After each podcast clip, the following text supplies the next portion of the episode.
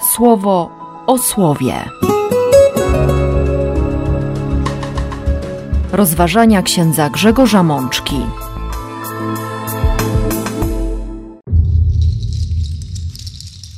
Dwudziesta piąta niedziela zwykła, rok C. Z księgi Amosa. Oto występując przeciw pysze Jakuba, Pan taką składa przysięgę: Nigdy nie pójdą w zapomnienie wasze postępki.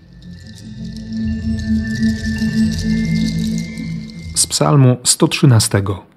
Któż jest jak Pan, nasz Bóg, który mieszka na wysokościach, a dostrzega to, co małe na niebie i na ziemi?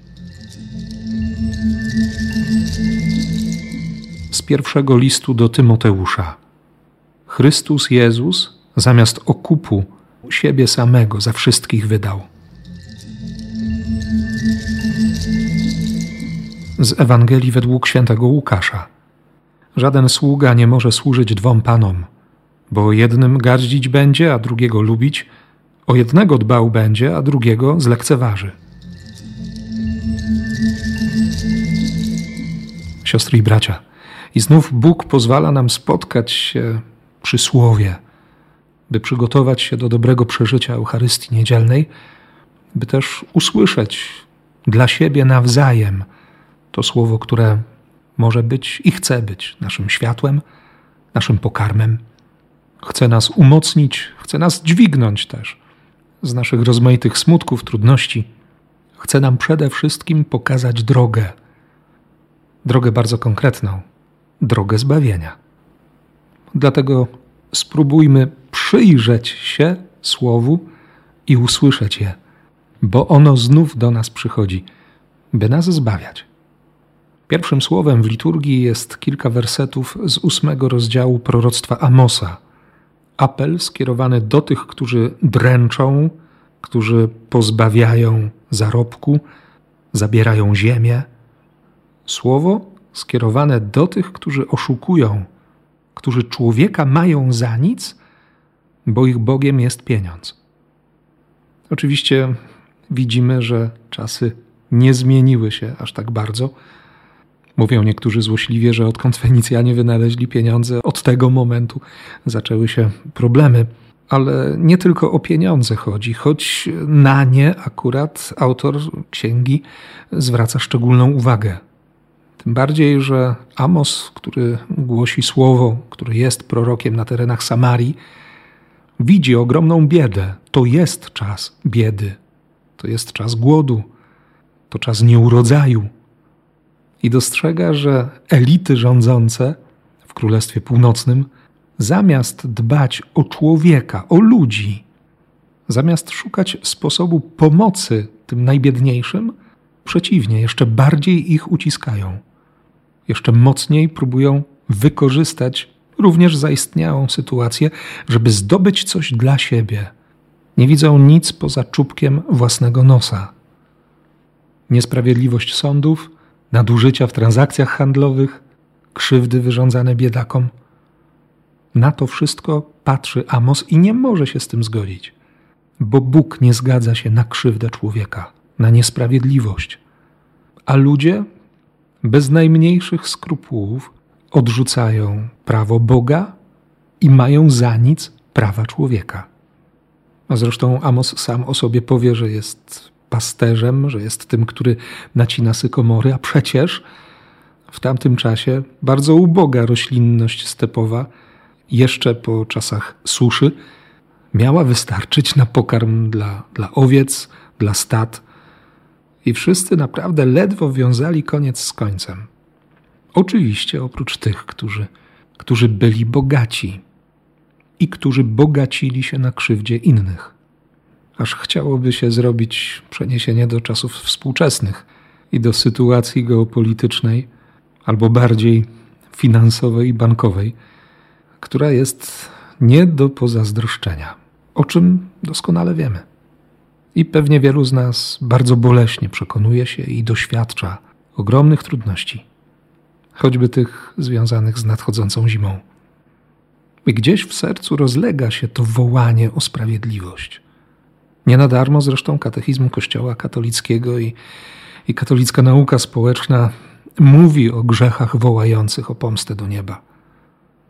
I Kościół bardzo mocno, szczególnie w dzisiejszych czasach, wystarczy popatrzeć na papieża Franciszka, upomina się o tych najuboższych, najbiedniejszych, tych niezauważonych, tych wszystkich, których oczy świata nie dostrzegają.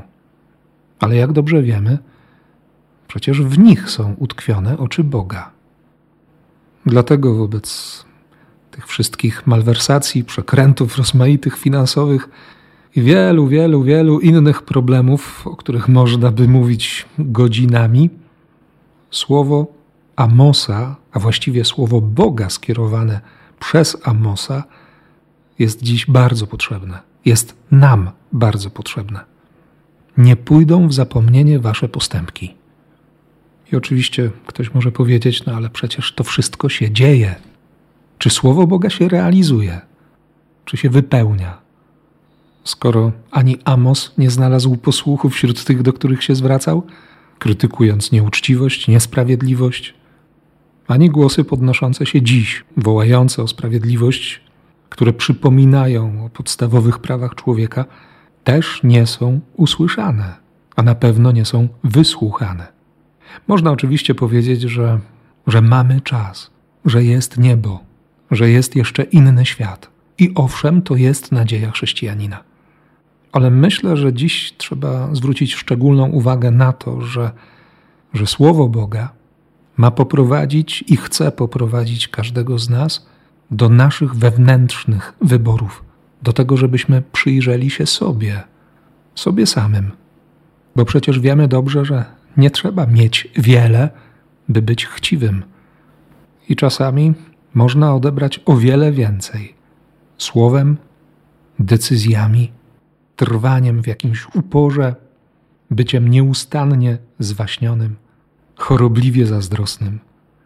Może dzisiaj trzeba przyjrzeć się swojemu sercu, zobaczyć, co się w nim kryje, przejrzeć się w lustrze tego pierwszego czytania, zobaczyć, czy przypadkiem nazbyt łatwo nie uciekamy się do oszustwa, do jakichś drobnych kłamstw, do lekkiego podkolorowania czy retuszu rzeczywistości, żeby wyjść z twarzą, żeby nam było dobrze, żeby przeforsować własną wersję wydarzeń, żeby nasze było na wierzchu.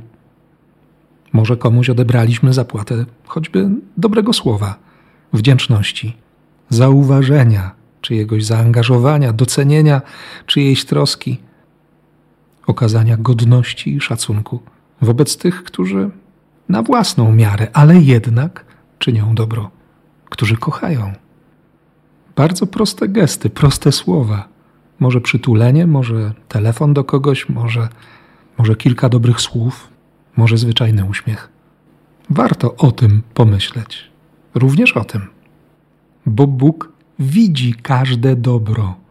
Zresztą On je w nas sprawia. On nas prowokuje do dobra, do czynienia dobra.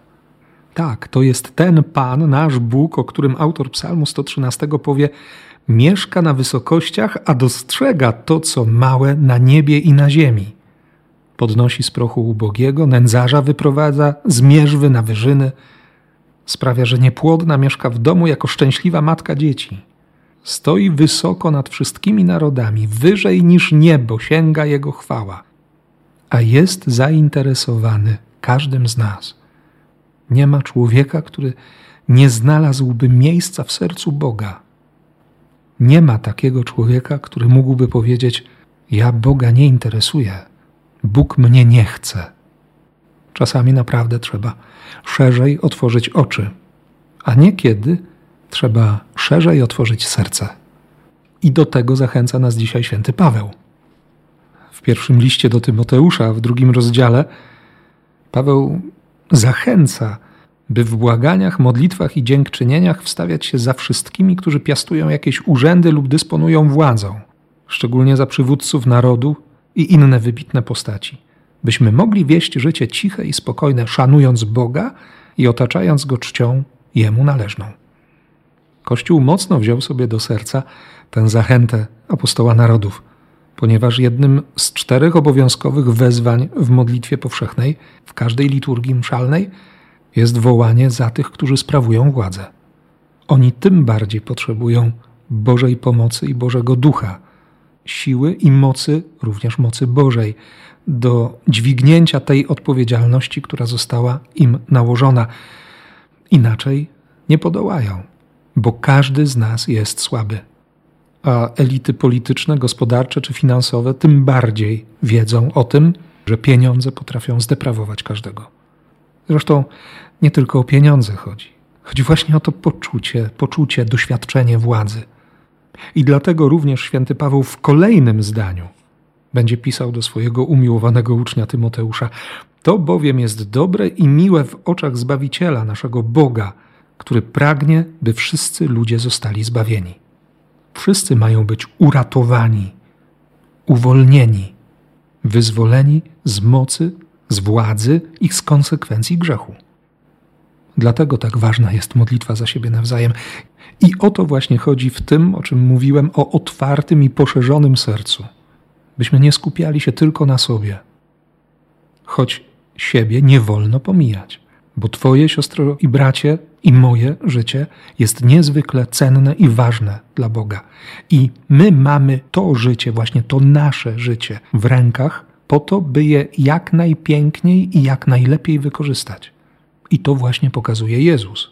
Święty Paweł, jak zwykle, bez owijania w bawełnę, powie mocno: Bóg jest tylko jeden, i jeden również jest pośrednik między Bogiem a ludźmi.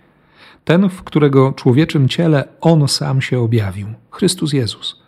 On to w oznaczonym czasie wydał samego siebie jako okup za wszystkich ludzi. Nasze życie, nasza codzienność, nasza praca, nasza modlitwa, nasze życie rodzinne może być tego świadectwem, co więcej, ma być tego świadectwem.